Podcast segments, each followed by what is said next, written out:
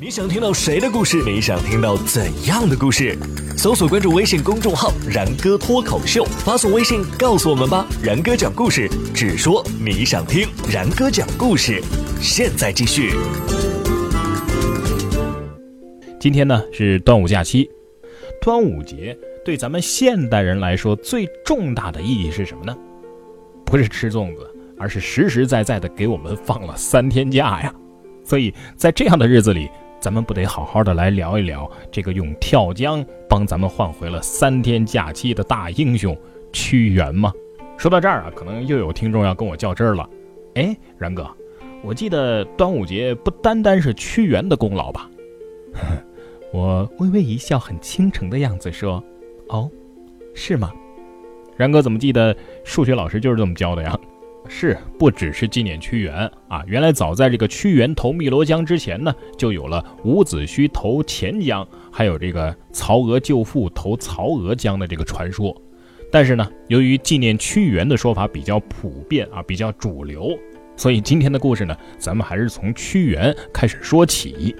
当然了，端午节这个节日啊，肯定不是为了纪念屈原而设立的。因为史学界的专家也说了，至少在屈原他还在活着的时代啊，民间就已经啊，尤其是楚地就有了端午祭祀、辟邪、驱毒的这些习俗。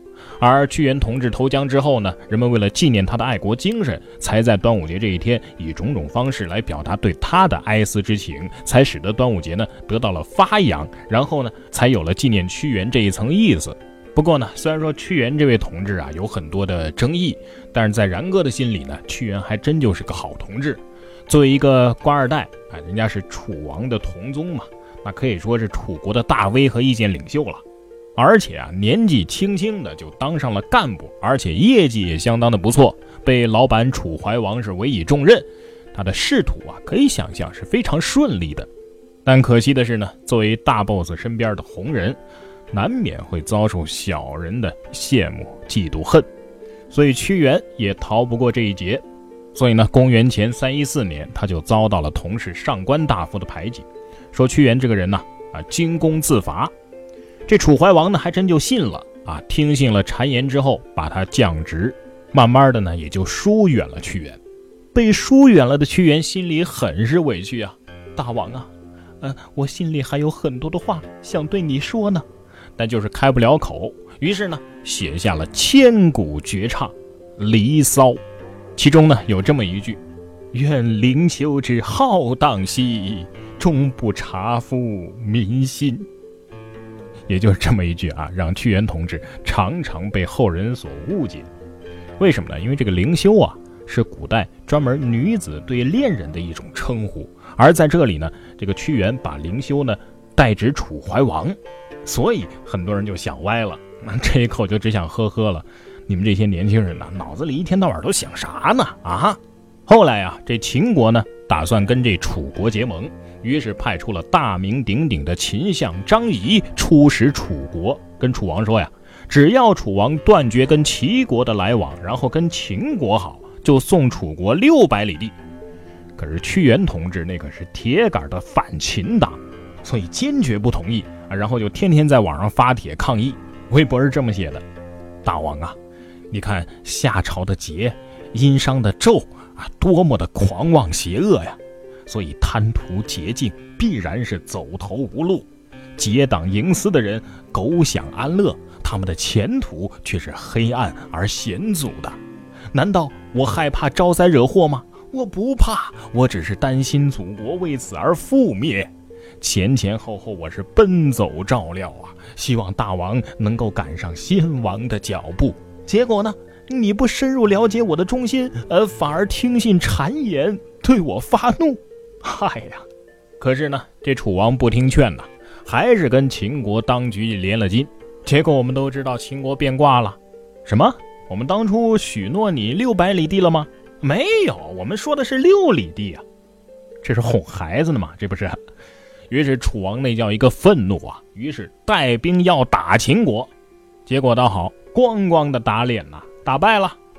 后来楚怀王说呀，要杀了这个遭天煞的张仪。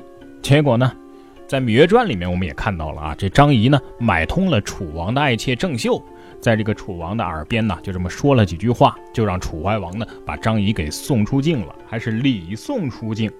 结果屈原回来之后跟楚王说：“我的哥呀，您不是要宰了张仪这厮吗？你咋给放了呢？啊？”楚王说：“哎，我去，你咋不早说呢？”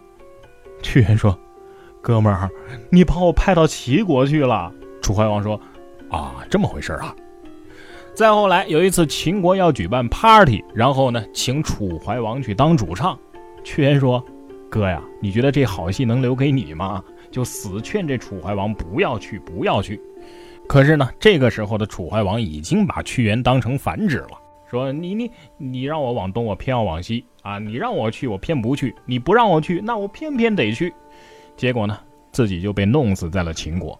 这新楚王登基之后呢？屈原又发帖啊，发微博揭秘怀王之败，反思楚国的危机，明确的跟新王说：“我们对秦国是可以说 no 的。”这新楚王一看，你这发的啥呀？你这不是在说我爹坏话吗？然后就把屈原给流放了。再后来，秦国就趁势占领了楚国的国都。被流放的屈原同志，咱们可想而知，心里那叫一个憋屈啊！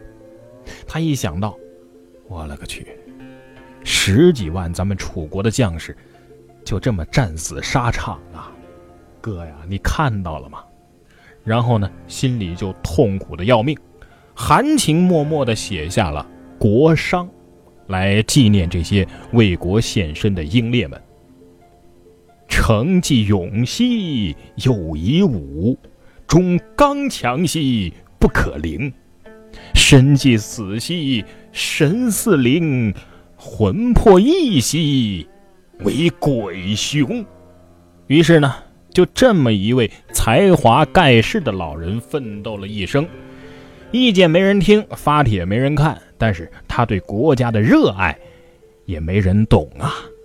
楚国的国都都丢了，屈原也觉得这也没什么可留恋的了。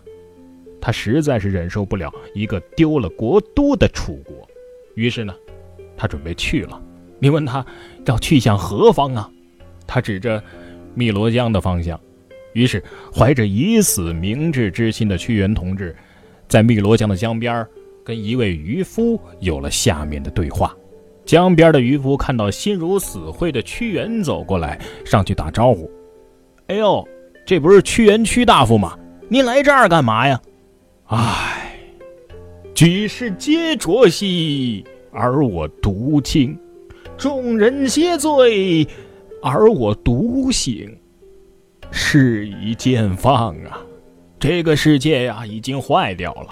可是我还没坏掉啊，自然要被他们排挤放逐了，不然能到这儿来吗？这个时候，渔夫说：“屈大夫呀。”我听说，真正的牛人能跟着这世界的发展而随之变化。如果真像您说的，这个世界都已经污浊了，那么您为什么不顺势而为，在这污浊的世界中兴风作浪呢？那也可以做出一番事业来呀。如果真像您说的，众人都醉了，那您何不用酒糟去喂饱世人，而自己饮用美酒，做一个人上人呢？您身怀才华，就像怀抱宝玉，但却被放逐荒野，不是太不开通和太可惜了吗？要说这渔夫说的话真好，可是屈原听了之后说呢：“老人家，您要是刚洗了头，您愿意戴脏帽子吗？您要是刚洗了澡，您愿意穿脏衣服吗？所以，又有谁能做到用自己清白的身子？”去受这个外物的污染呢？所以，如果偏要这么做的话，那我还不如就跳入这江中，葬身于鱼腹之中，也免得我浩浩的清白名声染上了这世间的污浊呀！唉，也就是屈原呐，能够在死之前留下“举世皆浊我独清，众人皆醉我独醒”这样的诗句。要是换做其他人要跳江的时候，可能就只能来一句：“别拦我，我就要跳。”于是，一代英豪就这么抱着石头，踽踽独行，慢慢的走入江中，沉入江中。就像他一生的所作所为，孤独卓绝。而那天呢，正好就是五月初五。屈原同志在这一天去了，没有了天问，也没有了九歌，之后也再也没有了楚国。这就是屈原同志的一生，真是一个有故事的男人呐。